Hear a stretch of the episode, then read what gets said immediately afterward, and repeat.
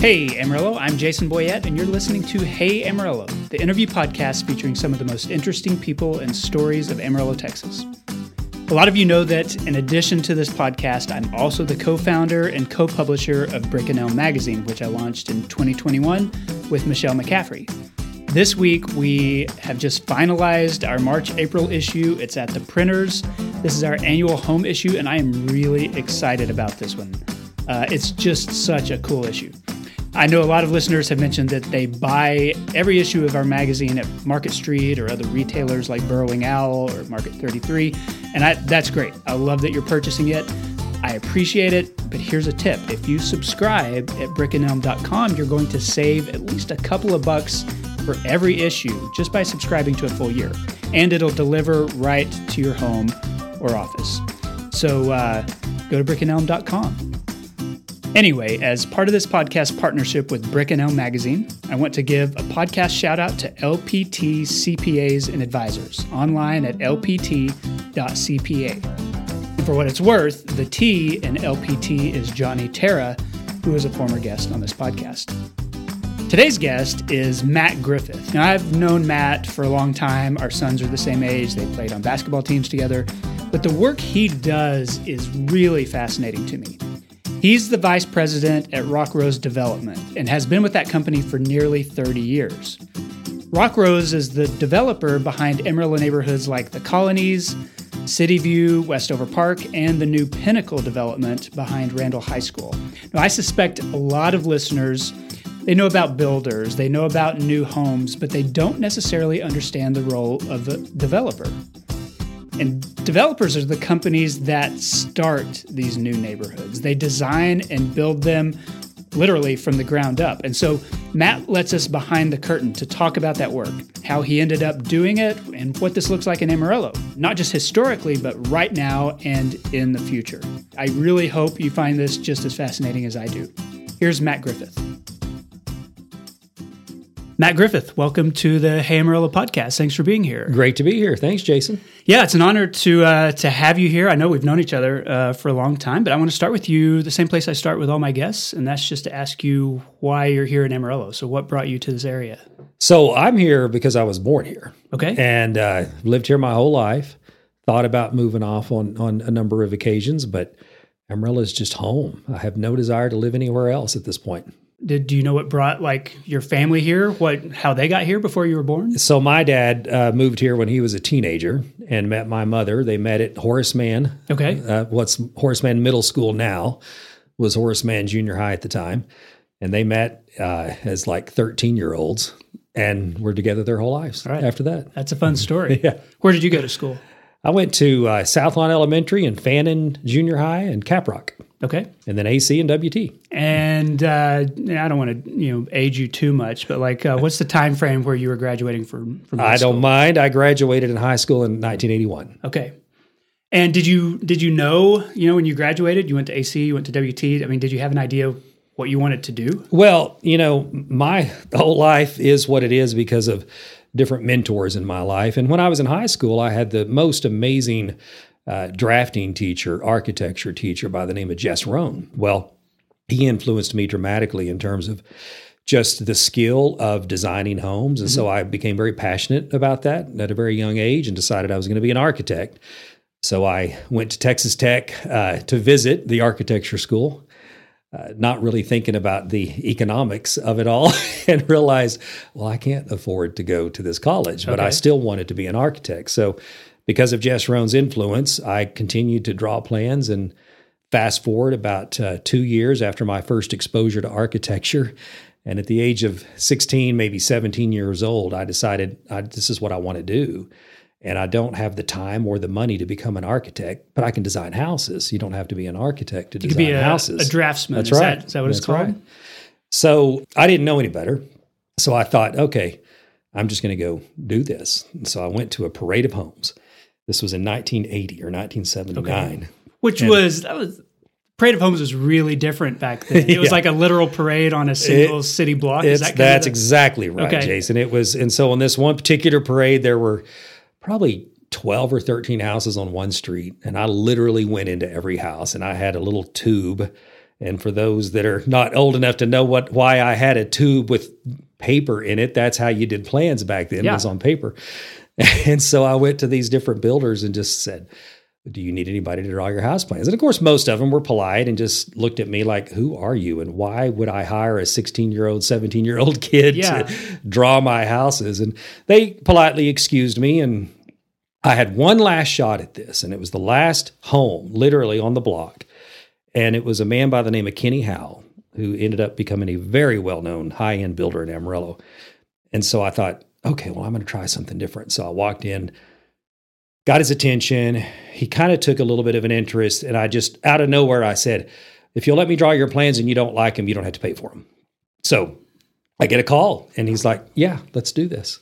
So that started a kind of a small business of me designing houses for, for Kenny for a number of years as a, as a side job. Without really having, I guess, professional training outside of high school, right? Like you hadn't taken drafting classes at Amarillo College or Right. anything like that. You were just doing your own thing. But bear in mind, you have to understand the context of Jess Rohn and Caprock in the 80s and 70s.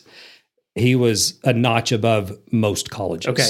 Right. So it was a level of formal training. I remember taking my first architecture class uh, at AC, and the teacher recognized that I was from Caprock and said, You don't need to be in here. There's nothing that I'm going to teach you that you don't already know from Jess Rohn. So I had an, an advantage in having such an advanced education at a very young age in that. So I was able to make uh, somewhat of a living out of that at a, at a very early age. I, I'm the son of an architect, so I'm familiar with what it looked like, you know, in the in the 70s and 80s. Right. You know, my dad had one of those huge drafting tables. He had all these cool T squares and tools and stuff that he used all the time. Like as a kid in high school, like did you have a setup? Oh, like I that? did. So uh, Kenny was gracious enough to let me draw the first set of house plans for him in his house uh, on his drafting Okay. board. And I saved all that money, and then I bought my own equipment so that I could do it at home. And then I became home designer for um, two or three different builders after that. Kenny just helped me really kind of launch off on that. How long did that that phase of your career last? Well, off and on, I ended up getting hired at the city of Amarillo as a planner Okay. for a job I was not qualified for that needed a degree. But that's another mentor in my life by the name was of your JD degree in? Smith. So I didn't have a degree yet. Okay, you're Okay. in the process. So at this then. point, I get hired on at the city. A number of different jobs, but ultimately, JD Smith recognizes something, I don't know what, and just decides, hey, I'd like to have you come over to my department and we want to make you a planner. And it required a degree. And he said, well, let's figure this out. Let's figure out how we can get you on the right path so that you can actually work your way into this position. And so he helped me launch into a night school career. So I was working at the city by day, going to night school at Amarillo College and, and WT. It took seven years to get a four year degree right. in business. Uh, but that's but at the same time I was also doing this this house plan business. So I had the night school, the house plan business, working at the city full time, and um, lawn mowing on the weekends Okay. while I was training for marathons. So I had a very busy and active schedule. you were you were hustling. in my twenties. That's right. I was. I didn't know any different. Right. All my friends hustled. I hustled. My parents hustled. We just. That's what we did. What what were you doing as a uh, a city planner, or at least in Mm-hmm. that department, as you're being trained? Like a lot of people probably have heard that term, don't know what it means. Sure. No, it, it, and it means a variety of things. In a big city, you might have what's called an urban planner, and they're literally responsible for things like transportation management and the creation of uh, redevelopment areas that are turned into retail districts. And there's a lot of comprehensive planning that has to go into doing it right. In Amarillo, it was really more making sure developers were doing things the right way, the way they were laying out their neighborhoods, the way they zoned the neighborhoods, where they put businesses versus where they put residential, what kind of residential mixes go together. Uh, you really try your best to try to help create a, a, a logical and comprehensive plan that flows and works well and and, cre- and adds value to the areas. So I was doing that at a young age. I was just 19 at the time or 18 while going through this process, and it got me lit up into this sort of industry of this is so cool. Like I was in a room drawing house plans till two in the morning, and I never really had an opportunity to see what any of this meant. Like I was just in that one little scope through that lens, and I thought, man, this is really a big, broad thing that planners do. Mm-hmm. It's it's very comprehensive and it's very long term. And strategic. And so I fell in love with that. But the problem was it was the 80s. And so we had the big boom of the late 70s Yeah. and early 80s. and in fact, a lot of people don't realize this, but there were more houses being built per year in Amarillo, Texas in 1979 than there are today.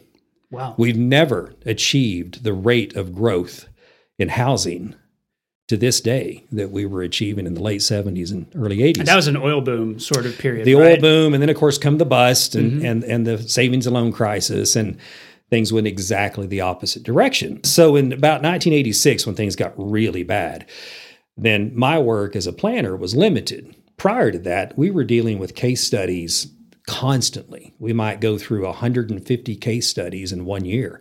Now we were lucky to get 20 or 30 in a Hmm. year. And by case studies, I mean zoning requests and platting requests and new developments, new neighborhoods. Right. So we went years with no new neighborhoods coming online. And so there was this set of plans that I found. And another mentor, JD Smith, uh, that I mentioned that helped me get through college, he just said to me, Well, hey, you know, take this home. It was a neighborhood plan and mess with it. And so I, from what I had learned in planning and, and a little bit of engineering, is Huh. So I, I at night I would go on my drafting board and I just sort of redesign this neighborhood, not just kind of for fun, not really thinking of it as becoming a neighborhood, Okay. just on paper, a two dimensional drawing. What would I do different? Was it one that a developer had started or that had been in process and it just needed Yes, some tweaking? exactly. So I find out later. I took it back, rolled it up, gave it to my boss, and didn't think anything more about it. This is like 1988, 1989. Didn't think anything more about it. So fast forward several years, in about 1992, I had the good fortune of meeting a man by the name of Sam Atterbury. Well, Sam Atterbury came into the office and had these plans and wanted to find out who had done this redesign of the Huh. neighborhood. And that's what led to a conversation with Mr. Atterbury is that whenever my boss, JD Smith, said, Well, it was this guy. And I thought I was in trouble. I thought, oh my gosh, I've offended somebody by changing up their neighborhood plan. Turns out he really liked it. Hmm. And and and then he had it evaluated by a civil engineer. And it, for a lot of boring reasons, it ended up being a more cost-effective plan. And so builders at that time were coming to landowners like Mr. Atterbury and saying, "Hey, we're, we're, we need a neighborhood. Things are picking up now. It's it's the by this time it's about 1992." So I was blessed with the opportunity to partner with Sam and his family in this business called Rock Rose Development. It was all because I I just messed around with a plan at night and turns out he liked it so much it is now what is known as Westover Park. Okay. I was going to ask is what, the, that's what was the that, that was the first neighborhood we developed and we developed it from that from that new design. What were some of the the neighborhoods or the developments you worked on, you know, with the city, you know, early in the 80s when some of those were booming? Do you know? Mm-hmm. Yeah, so the big ones, of course, were Puckett and Puckett West Okay. and uh, Sleepy Hollow, and so Sleepy Hollow got hit hard right at the at the crisis point of the mid '80s, and um, it took many years for the neighborhood of Sleepy Hollow to finish up. And again, I'm I'm really big on people that have influence in your life and paying close attention to what people are teaching you and, and learning from those individuals. And there was a man by the name of Mr. Ted Schuler, who was actually a president of one of the savings and loans. And that savings and loan ended up having to uh, repossess some of the property that is now known as Sleepy Hollow and foreclose on it. Well, instead of just putting it up for auction, he decided to develop it. And so Mr. Schuler, while I was still a planner, would come in and and piecemeal just one little phase at a time. And I learned kind of through him how the whole development process worked because he wasn't a developer either. We were both learning from each other Okay. the processes. And he ended up sort of I'm I'm skipping out some details, but he was he was by and large the main developer of the second half of the Sleepy Hollow Okay. edition. Sort of finishing it out. That's right. When Mr. Atterbury, you know, came to you with the idea, like was was he looking to become a developer? Like was it just he was a landowner and you know the the home construction guys Mm-hmm. were asking him for some stuff or did he see all right this is this is maybe the logical next step He had great instincts. Uh, he, he owned quite a lot of land over the years he had acquired through his grain business and incredible instincts. He was very entrepreneurial, obviously. And so he loved the idea of he had two choices at that time. He was at a crossroads. And his daughter, Suzanne, could probably tell the story a little differently, but this is the way I remember it. So he had a moment there where he thought, okay, development's coming back, housing is coming back. I could sell this land to a developer or a group of builders mm-hmm. and just makes make some money and move on. Or why not just start our own development company? And that's what led to that conversation with he and I and Suzanne uh, in their office lobby on a Saturday. And six hours later or eight hours later, I lost track of time. We kind of had a rough draft of what this partnership would look like and what the business model would look like. And we just invented it on the fly. Okay. and so we took off and we didn't know what we were doing. I had enough knowledge, right? I don't mean to make it sound like I had no clue, but we certainly had never done this. There hadn't been a new development since City Park in the in like you know seven years okay. prior. Yeah, right. So even the people that were at the city at that time, most of them had never experienced what a new development process and procedures would look like. So we all got to kind of start over and start fresh with, well, this is what we think we want to do. What do y'all see as some impediments? And let's work together and make this happen. So we did. We even invented a one one time. It came time to sell the first phase of lights, and I'd never done this before. I was going to baseball games and introducing myself to builders and trying my best to figure out how to get someone interested in building a house in a neighborhood that didn't exist. Yeah. Just on paper. So I thought, well, what, what if we create kind of a buzz? And so we, I through I don't even remember how I did it because it was before email was that big of a deal and there certainly were no cell phones or at least most people didn't have one. But somehow I got enough people interested in the idea that there was going to be this opportunity to buy lots in this new neighborhood called Westover Park and we were going to make it a limited, you know, invitation only deal. We're going to bring you over to our office and we're going to do a what is now known as a lot draw. And uh, and so we just kind of invented this thing where we said, here's the map and when your name is drawn out of this hat, you get a chance to pick. And so it kind of created a buzz, okay. and people thought, "Oh, I better get in on this." It's like you're you're at a fantasy baseball draft or something. It was like so we sold 35 lots that night, uh, contracted 35 okay. lots that night, and then of course, oh no, now we have to produce. So we went about the business of developing the neighborhood and and had a good core group of builders that ended up kind of making a career out of that neighborhood. Okay, so I, I want to ask a couple of follow up questions. The the first one is you know you had been coming from a public service you know mindset working for the city um, doing development it, it, it's this, the same sort of work because you were familiar with house plans and with how to structure stuff but then you move into Rockrose which is a new business and all of a sudden like you don't just have to do this kind of production side but there's a there's a management side there's mm-hmm. a financial side there's the business of it mm-hmm. like did that feel like a stretch to you did you feel equipped maybe to to expand your role? So my instincts were very much like nothing seemed to be an insurmountable challenge. Okay. And not from arrogance, because I certainly didn't have the knowledge. It was just, it, but it was the opportunity. And so I I always had kind of prided myself on trying to always be open minded to opportunities and not being afraid to ask questions. And I had no problem going to people and saying, I don't have a clue what I'm doing. And, and and I remember talking to my first paving contractor that to this day is still our paving contractor and explaining to him that this is what we're going to do. I don't understand it completely. Can we sit down over lunch and you can kind of walk me through this because I'd love to look at hiring you you know, to build our roads. And I did the same thing with our utility contractor, and I did the same thing with Xcel Energy, and got to know the folks who were responsible for uh, residential development. And I thought, you know, re- the relationship building piece of this is what's going to win the day. But to your point, coming from a, an entirely different kind of setting. I was excited by the opportunity because I was fully vested at the city. I wasn't married.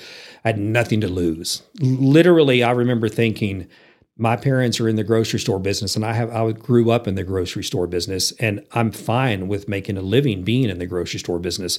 So if this whole development gig doesn't work out, I really don't want to go back to the city. I loved the city and they gave me fantastic opportunities, don't get me wrong. It was hard to leave. It really was. But once I kind of had a taste of private business and mm-hmm. so forth, I thought Worst case scenario is we hit another bust period and this thing completely goes bankrupt and I'll just go run a grocery store. Yeah. Okay. I wasn't concerned about it. You had a backup plan. There. Yeah, I had a backup plan. The, the, other thing I wanted to ask, and, and this is just to educate listeners, I think a lot of people, when they think of neighborhoods or they think of construction, they think purely at the residential home level. You know, I see a house for sale, I like the neighborhood, I buy that house. They don't think of the fact that there's beyond the home builder, there's a developer who is putting that neighborhood together, mm-hmm. deciding where the streets go, getting the utilities there, mm-hmm. naming the, the the roads. I mean, mm-hmm. making sure there's sewer lines, all that mm-hmm. stuff. And and so I wonder if you could just talk a little bit about what you do as a developer and the stuff that that maybe most homeowners don't even think about. Yeah. No, it's a good question. In the early days, I was the head of marketing and the head of design and the head of construction and the head of management and the head of all of the above. And so I had fantastic support, obviously, with Suzanne and Sam. But at the end of the day, I had to get the work done. And so what I would do is uh, design the neighborhood roughly, right? Because I had the design background, mm-hmm. and so Colonies is a good example. And uh, we we ended up buying the land in the late '90s, but didn't start the development until like 2001, 2002. So there's about three to five years of background work that goes on before you ever see the first road cut okay. in a neighborhood. And so once once I had sort of the two dimensional vision of what the colonies was going to look like, uh, which, by the way, that, there's a lot that goes into that, and I don't want to get too deep down a rabbit hole. But not not only just the actual layout of the neighborhood, but t- taking into consideration things like where's the school, the park, mm-hmm. where are the common areas going to be, where's the retail going to be, where are the businesses going to be, where are the high end homes versus the smaller homes going to be. Well, are the streets curved or are they in a grid? Right. You know, like the old neighborhoods in Amarillo. Exactly. And so and so a lot of that's driven by hydrology and it gets boring and but there is a lot that goes into there's a science behind it. It's not just art, there's also some science, but it's both. It's it's finding that good balance of you want it to be aesthetically pleasing and interesting. It also needs to meet some traffic engineering standards. You have to make sure that emergency vehicles can get through in a safe way. You need to make sure that people don't have to drive too far down an alley to get out to a street when mm-hmm. they're leaving their garage. There's so many details that go into understanding a neighborhood's design. And and most people don't really think about it if it's designed well. They really do think about it if it's not designed yeah. well. Uh, I live in Puckett, as you do, and and it's a crazy design. You know, it's a very odd uh, design. I'm not. Nobody can find my house right? unless they have it up on Google That's Maps. Right. so Puckett was more of an art, maybe, uh-huh. and less of a science, less uh, paying attention to traffic flow and things of that nature. But so you start and and and then I had a, such a great team, such a great team. I hired Robert Keys and associates way back in the day, and we had some good quality civil engineers. Uh, uh, Joe Shane came into the picture later, and all these contractors and professionals is who made me look good because they're the ones that did the work. I would go to the utility companies and explain what we were doing, and mm-hmm. they're the ones who would design the underground infrastructure for power. Uh, same with my utility contractors and my street contractors. So, granted, yes, we had the vision and we were the ones who had to make it happen, but the worker, those contractors are the ones that end up getting it all put together. Civil engineer is the single most important component, right, to a good, well planned, uh, well designed, and well functioning neighborhood. And so the civil engineer component to this is the single most critical part because that can really make or break a neighborhood. People don't understand. They say, "Oh, well, how much does it does the city put into this? Mm-hmm. You know, well, these are city streets. Surely the city builds these." No, no, no, no. The city doesn't build these streets. The developer builds the streets. The developer puts in the water and the sewer and the power and the gas and the drainage systems. So they have to work well, right? They have to be managed well. They have to be designed well, and they have to function for 100 plus years. Give me, or at least give listeners, uh, a list of some of the neighborhoods that Rockrose has developed. We, we designed and built Westover Park, Westover Village, which used to be Southwest Golf Course. For any of your listeners that I remember it. may remember that, I played the there. Days. You could hit the ball a long way. A long there's nothing out there. Right? That's right. Uh, City View.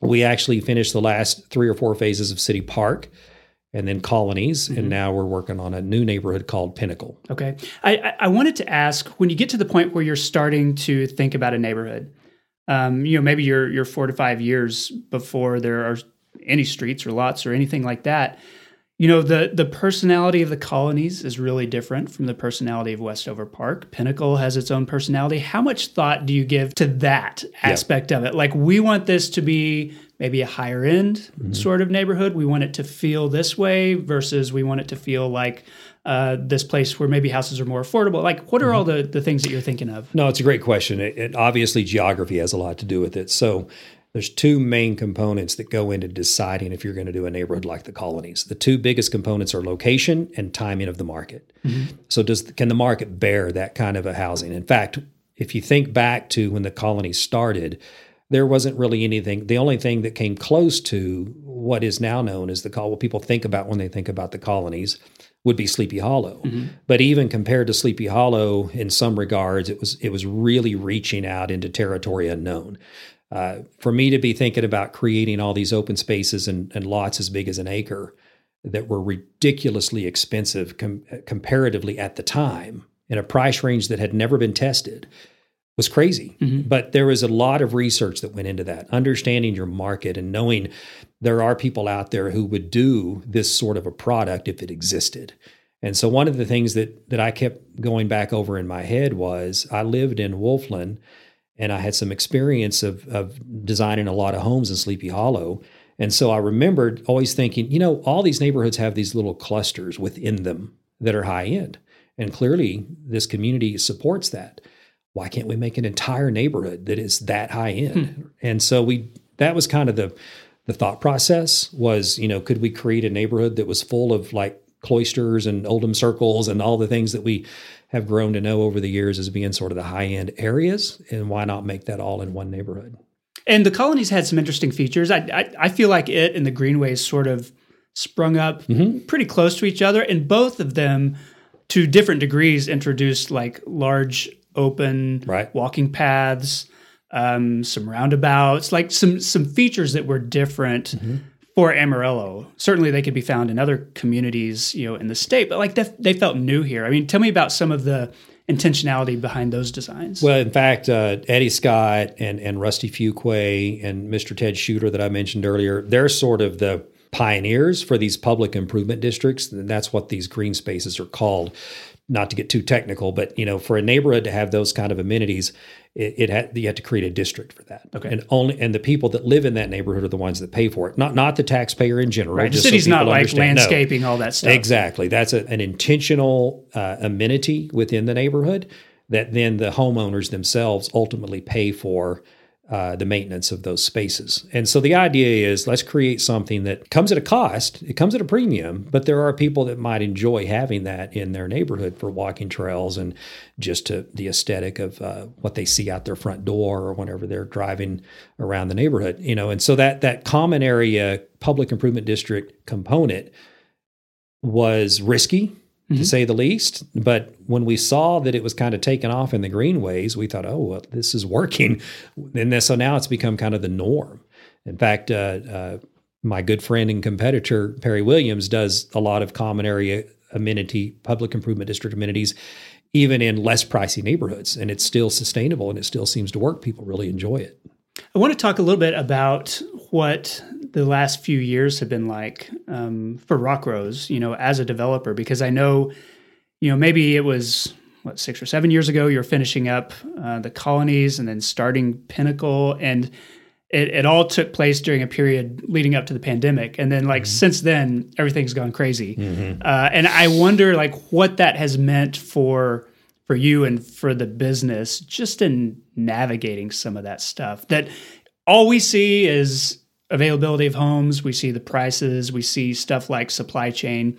But I'm sure that you're seeing so many more elements of mm-hmm. that. Talk to me about what that's been like. Well, and let me say this I don't want to downplay that because the last two or three years has been very challenging uh, for a lot of folks. But there's also the, the aspect of when you're talking about it through the lens of Rockrose development and how we view these markets, we have to be very nimble. And we've seen this before. And in fact, this doesn't even compare to what happened in 2008, in my personal opinion. Really? Okay. Right. So it's a different kind of housing crisis in 08. Now, and also people get really worked up over, oh my gosh, these mortgage rates are out of control high, but it's relative isn't it? So mortgage rates are actually very low compared to yeah. what they were when we started our company. In fact, if you look at the average mortgage rate over the last 25 years, this is well below average, even at five or six percent. So I don't get too concerned about those because I, I have enough historical knowledge to know that we're going to get through this. Mm-hmm. We just have to navigate it in a different way. Okay, so we're selling, you know, half as many lots, building half as many homes for a minute and then it all kind of catches back up again. We're already seeing some easing up on some of the supply chain issues. Lumber is still very unpredictable, but it's definitely lower than it was at its peak. Uh, we we were blessed this time around. When one of the reasons, Jason, that I'm saying that this doesn't compare to 08 is because there's a huge difference. When this downturn hit in the housing industry this time, we had very little inventory. We were in such short supply of inventory that that really helped offset some of that burden because back in 08 there was a tremendous amount of inventory. So you had a double whammy. You had the subprime mortgage crisis right at the same time as you had a whole bunch of inventory to unload. Okay. And that made it really extra hard. Amarillo is a very conservative community when it comes to housing. We just don't get too carried away ever. You had to go back to the late 70s when savings and loans were basically begging people to build houses. It's never happened since, nothing to that magnitude. So we don't get too far out ahead. I tell people all the time, we didn't party, so we don't have a hangover. Right. Mm-hmm. So we're we're getting through this time. There's still hundreds of homes a year being built. People are still stepping up to the plate to pay to pay the higher mortgage rates. I say this all the time. You know, buying a home is not really a money decision; it's a life decision. And so you have to kind of adjust. Okay, well, we're we need this home. We want to buy this home.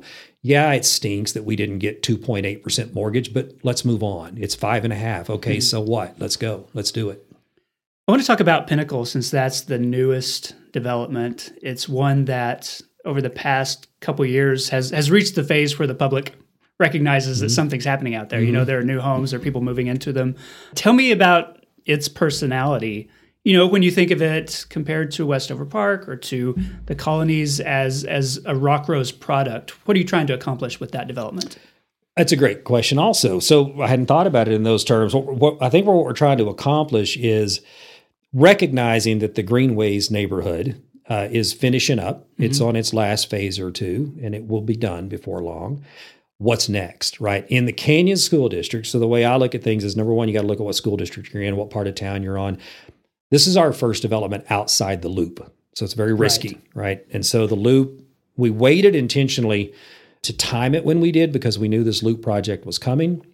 certainly taking longer than yeah. we hoped it would, but it's getting close. And so we're outside the loop there and we think about all right well this is a product that is as far as price range is concerned is comparable to the greenways and now then when the greenways finishes well if you want to live in south amarillo in canyon school district and you're in you're in the market of a let's say 500 to 700 thousand dollar home where are you going to live and so this is the natural progression okay. for that next neighborhood that provides that sort of lifestyle. The other unique thing about Pinnacle is it does have a little bit of terrain. So we're able to play with that in kind of a creative way. And, and it's very slopy and it has a really interesting ups and downs to it. So, and also, one of the things we did sort of strategically and and and worked on real hard with the Canyon School District, who's a great partner. They just we love working with the Canyon School District. They're they're good partners. They're very proactive, and so we ended up creating a neighborhood that has K through 12 all in one neighborhood, and I'm pretty sure that doesn't exist anywhere else hmm. in town. Okay, I, I'm interested in your comments about the loop because you know I've, I've always compared our loop to Lubbock's. You know, driving there and you see how nice it is and how the city has grown beyond it. There's a lot of development outside the loop, like you mentioned, and there's not really here in Amarillo. Mm-hmm. Uh, at least we're still in the early stages. What does what does something like that that ease of uh, of transportation mean for housing development? Like like what do you see Amarillo doing? Is is that going to be more of a thing where a lot of the new houses are going to be utilizing that space and that accessibility? You know, a, a loop doesn't really limit the development. Um, the development's going to happen. Period. Mm-hmm. Right. So when you if you were to look at an aerial, look at Google Earth, okay, and look at kind of zoom out look at uh, a current image and then go back about 20 years because there's a timeline that you can do on Google Earth. It's kind of fun to play with. And you can see the natural progression. So the natural progression is is south and southwest. Uh, and then the loop appears, right? And it's, as we know, it's getting to be a real loop and, and getting closer to that. Uh, but it doesn't really uh, have any bearing on that progression. That progression was going to happen regardless. Mm-hmm. Whenever Colonies finishes, you move on. In Greenways finishes, you move on to the next section. Hillside Terrace and Heritage Hills finish, you just move on to the next section. Um, Pinnacle it finishes, and we'll move on to the next section. So some of that happens to be inside the loop, and some of that happens to be outside the loop. In fact, Hillside and Heritage Hills and all those were outside the loop. Now they're inside yeah, the loop because we moved true. the loop. So the loop really is a separate and independent component to that. It's there because the traffic demands it. We need ways around the city. We need to flow traffic in a more effective and efficient way.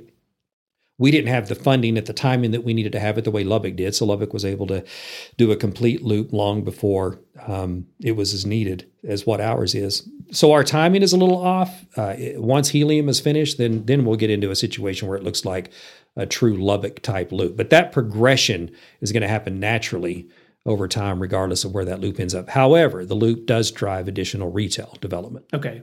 And retail development is really important for neighborhood development. Super important. In fact, it's it's the other component to what we do is we develop these neighborhoods, spend maybe 15 years developing a neighborhood, and then ultimately, once you get enough rooftops in, then you start getting that national attention from mm-hmm. national tenants who are trying to move their business here. And we've seen a huge uptick in the business side of our business uh, just in the last two or three years. National tenants, we're now on the radar. Mm-hmm. Amarillo is considered a tertiary market, kind of a secondary market, but we're now really on the radar in terms of the national tenant demand to be in Amarillo. And so the number of deals we're doing commercial in Amarillo are 10 to 15 times more than they were just five years ago. Is that a factor of the population having you know crested 200,000 or are they looking for us to hit some sort of threshold before we really land on their radar? Certainly population has a lot to do with it but also distribution. And and unfortunately that's why Lubbock gets everything before Amarillo okay. does because the Just distribution hubs, the... right?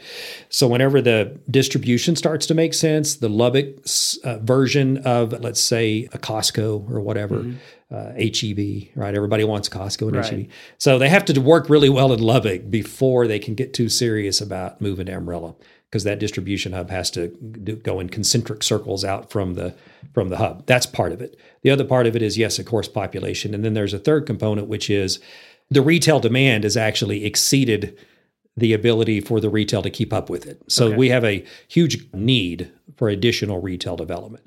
So once that kind of hits a tipping point of uh, let's just say, for example, we'll use HEB as an example. And, and for the record, no, I'm not talking to HEB and I have no idea if they're coming to Amarillo. But as an example, they'll look at, okay, let's look at what are the number of grocery stores per capita? What's our distribution center look like? And has the population grown beyond that ability to take care of it? Uh, Sam's did the same thing when they put in their second store. So we're the population is getting to a point where we're we're kind of a no brainer for a lot of these na- new national tenants. As as a developer, is Rockrose proactive or reactive in in trying to get some of those national chains or retailers? Like, are you just saying we've got this space, let's see who comes to us, or are you reaching out and saying, man, this would be a really great place for a Panera Bread or mm-hmm. an HEB or something like that? Very proactive. Okay. It's just that unfortunately it takes a lot of time. I've been going to conferences for 30 years uh, where retailers congregate to see where they're going to expand their their market share. My goodness, it probably took me 10 years to get a Starbucks here. So whenever these things appear, the Starbucks is popping up and the, the you know the the the uh, uh, Dutch Brothers is popping up, or or Circle K is popping up, or whatever is popping up what you're seeing is the final result of many years of grinding away and forming these relationships and trying to convince mm-hmm. some of the national guys that hey we think we can accommodate your business and we think we have the the uh, money and the population to to check your boxes off in fact what you learn through this process is when those businesses do get risky enough to go ahead and take that chance they ultimately always realize, oh my gosh, why didn't we do this sooner? Right, right. Right. I can't tell you how many times I've heard, oh, our Amarillo store is our best performer per square foot. Like, okay, well, let's do more. And I think that probably makes locals feel better because I, I think so often we get into the mindset or we're just sitting around waiting, feeling like we're waiting to be noticed, you know, by mm-hmm. by some of these major retailers and just frustrated and it's because we don't know that like there are people like Rockrose or other developers that are like very intentionally trying mm. to get that to happen. Right. It's just a long, long road. It is a slog, yes. And so we're I, I can't name any names, but we're working with some big national retailers as we speak, and have been for since about 2020 uh, and we're getting ever closer to pulling some triggers on some pretty big developments. But you know, you, if you look at things like the Amazon deal that we were involved with, or the the Buc-ee's that we were involved with, some of those businesses they do just shock you, and they come out of nowhere and mm-hmm. go, "Hey, we're ready to come to Amarillo." And I'll admit, I never saw those coming. Now we we were lucky enough to be in a position to be able to help them make that a, a possibility. But that does happen. But for the most part, it's it's people like me going to these conferences and saying, "Let me explain why you're missing out by not being an Amarillo." It's a sales job. It really is. But when they figure it out, then it's a it's just kinetic energy after that. I want to close this section by just asking, you know, why you've stayed here for so long, your entire life. You know, you grew up here, mm-hmm. you've you've had your adult career, multiple careers in this area, and development has gone through ebbs and flows. And you know, certainly there probably were periods where you might have done better if you were not in this market, but you've stuck it out. You're still here. Like, why is that? What keeps you here? Well, a lot of things. First of all, my incredible wife that I met about 16, going on 17 years ago. Uh, and she and I have had such a tremendous time here in Amarillo with family and friends. The business environment here is fantastic, Jason. I, I have, I've, I'm not the least bit tempted to take whatever it is that I can do and go do it somewhere else. It is so much fun to work in this town and to have the relationships that we do with people like you and all of our builder family and our contractor family. You can't match that. It's like moving into the best house imaginable, but your neighbors are terrible right? That mm-hmm. that would be awful. That would be an awful experience. And this is not that. This is all of the neighbors are good, and we love being around them. And at the end of the day, it's about the relationships. I can't imagine matching or certainly doing any better relationship wise than what we've accomplished here in Amarillo. So we're staying. This episode of Hey Amarillo is supported by La-Z-Boy Home Furnishings here in Amarillo. You know La-Z-Boy as a national brand, but its Amarillo store is independently owned and operated by the Hawkins family. They live right here in town. And here's the thing they offer a lot more than just recliners. You can find all kinds of furniture there in a variety of contemporary styles, fabrics, leather, and a lot of different colors. Amarillo's locally owned La-Z-Boy Home Furnishings has a ton of products in stock. They're ready to take home or deliver today, and there's special financing right now up to 48 months. Go visit the showroom at La-Z-Boy of Amarillo, 3636 Soncy. Okay, I'm back with Matt Griffith. Matt, this is the part of the show I call Eight Straight. Eight Straight is sponsored every week by Panhandle Plains Historical Museum in Canyon. It's the largest history museum in Texas, and it just opened a new exhibition called On the Edge of the Plains, which explores how artists in its collection have captured the wonder and beauty of Palo Duro Canyon over the years. It's just open. I'm really looking forward to seeing it. You can learn more at panhandleplains.org. Okay, the first question. I know this is a question that you are always thinking about, but when you think of Amarillo 10 years from now, what do you hope for? Well, I have a very specific answer to that question now, Jason, because we've been working with Kids Inc. on this big sports complex yeah. that a lot of people have heard about. And the Atterbury family, we were uh, blessed to be able to have an opportunity to do the donation for the land uh, for this complex. And so, what I hope to see in 10 years is these quality of life amenities, especially for youth. Amarillo is in desperate need of sports facilities to keep these families at home, playing at home, and spending their money at home and not having to go uh, hotels and restaurants in yeah. Lubbock and Oklahoma City and Dallas and so forth. So, my dream is that in 10 years, that will be a major draw for our community and for our youth. And I imagine that the potential home for some Rockrose development around that facility, right? Absolutely. There's there's a lot of land that we have around there that we're trying to create a master plan to complement this Rockrose Kids Inc. sports complex. Yeah, I, I, I know we both have kids the same age and, and have traveled forever mm-hmm. for sports, and I, I just see the economic impact that we've lost out yes.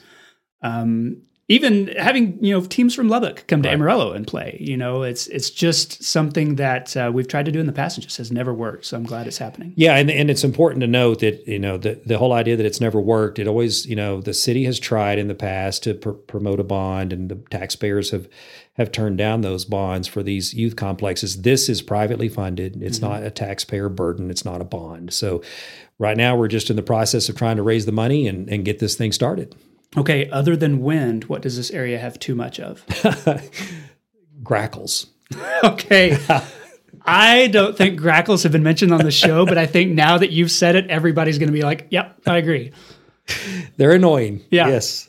I uh, I'm fascinated with uh, the way that they just congregate by the thousands yeah. in certain uh, intersections, some trees they just decide is going to be the grackle tree. It's it's crazy. Uh, it is. It's very annoying. I, I, I, can imagine. Okay, what does this area not have enough of?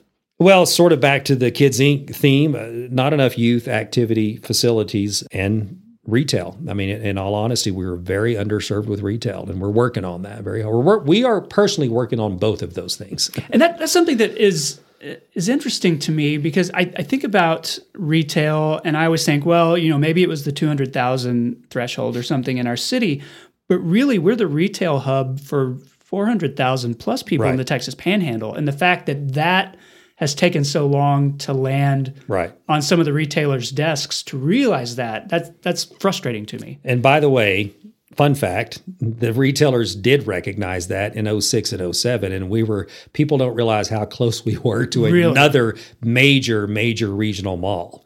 And then the subprime mortgage crisis hit. Now it wouldn't be a mall the way we think of malls, more of a lifestyle center and power center. But then the subprime mortgage crisis hit in late 07, 08 and that uh, that sent everybody packing. Okay, people will be intrigued to have heard that. I imagine. Okay, when you talk to outsiders about Amarillo, uh, and, and I'm thinking of you selling Amarillo to some of these retailers. Maybe you're talking about demographics and all that stuff, but like when you talk about the city, what do you talk about? You know, I, I like to think I have a lot of experience with this because this is what I do every day is talk to outsiders about Amarillo. But I, I really, it comes down to quality of life and how easy it is to live here. I deal with national brokers and national tenant reps and national developers all day, every day. Uh, and that's what they're looking for is they, they, they get almost envious of the idea of being able to come out of the DFW hecticness of their traffic and live in a community like this. So it's how, how easy it is to live here, just how incredible the hospitality is. Um, great place to raise kids. All those Chamber of Commerce things that you hear about are really true. And people see that when they get here. Okay, what's your favorite building in Amarillo? I really kind of have two. From an architectural fanatic standpoint, I, I, I love the Coble building. Okay, Uh, it's historic. It was. It's over hundred years old. I think it was a post office originally when it was built. Just a beautifully well done, extremely detailed, gorgeous exterior of a building. But interior, my heart is with uh, Amtech, just because Oh, yeah. that's just where I, I I live right now in terms of like trying to help youth and mentor and teach. And and I have a partner by the name of Johnny Price that's allowed me to come into her classes over the last several years and and help encourage youth. But Amtech is amazing. If no one has, if if some of you have not had the, a chance to tour Amtech, please try to get that set up. You will be blown away that that is in our city. It's Yeah. unbelievable. you'll you'll get some future drafting students coming out of there to help you out. I imagine. okay, what's your favorite local restaurant or food truck? Oh gosh, really, it's a lot of them. Um, you know, we love Public House and Crush and uh, and, and anything downtown. Uh, uh, but I, I got to admit, um, for food, just straight up best food is Shiley's Barbecue. Okay, Oh yeah. my gosh, it's good stuff. Yeah. Tremaine Brown, boy, can he cook! Tremaine uh, has a reputation that's grown to uh, include a lot of stuff that's not food, and I I Yes, always want to not forget about the food because Shiley's is so good. Absolutely. Okay, what's something local you feel is underrated?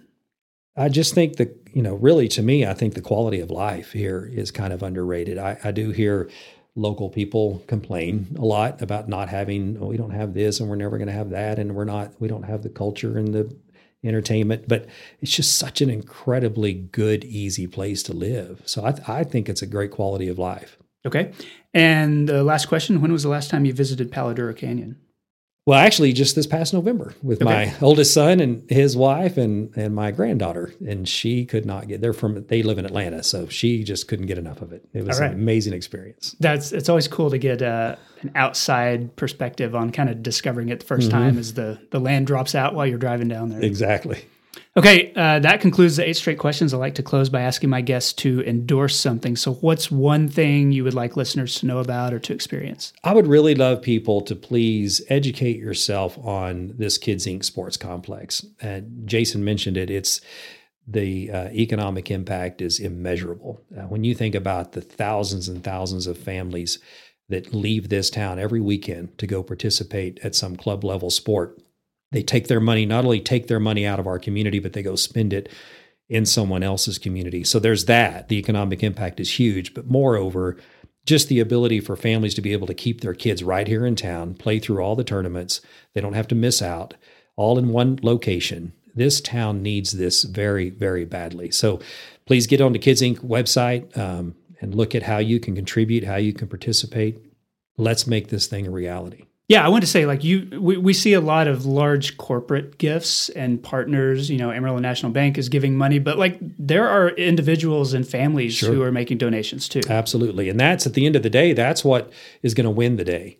And God bless these business owners in our town who have been so unbelievably generous and have stepped up in a big way. And they're going to make sure this thing happens. But it doesn't happen without the whole community chipping in what they can and contributing. Okay, Matt Griffith, thank you so much for being on the podcast. Pleasure. I appreciate it. And that concludes the episode. I want to say thanks to Matt for the interview. You can learn more about Rockrose development and its master planned communities like Pinnacle at rockroseamarillo.com.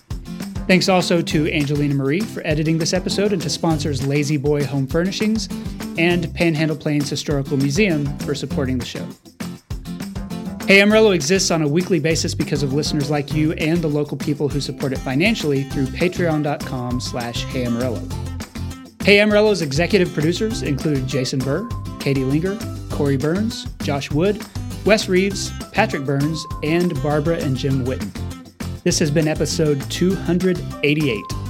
My name is Jason Boyette, and I'll see you next week.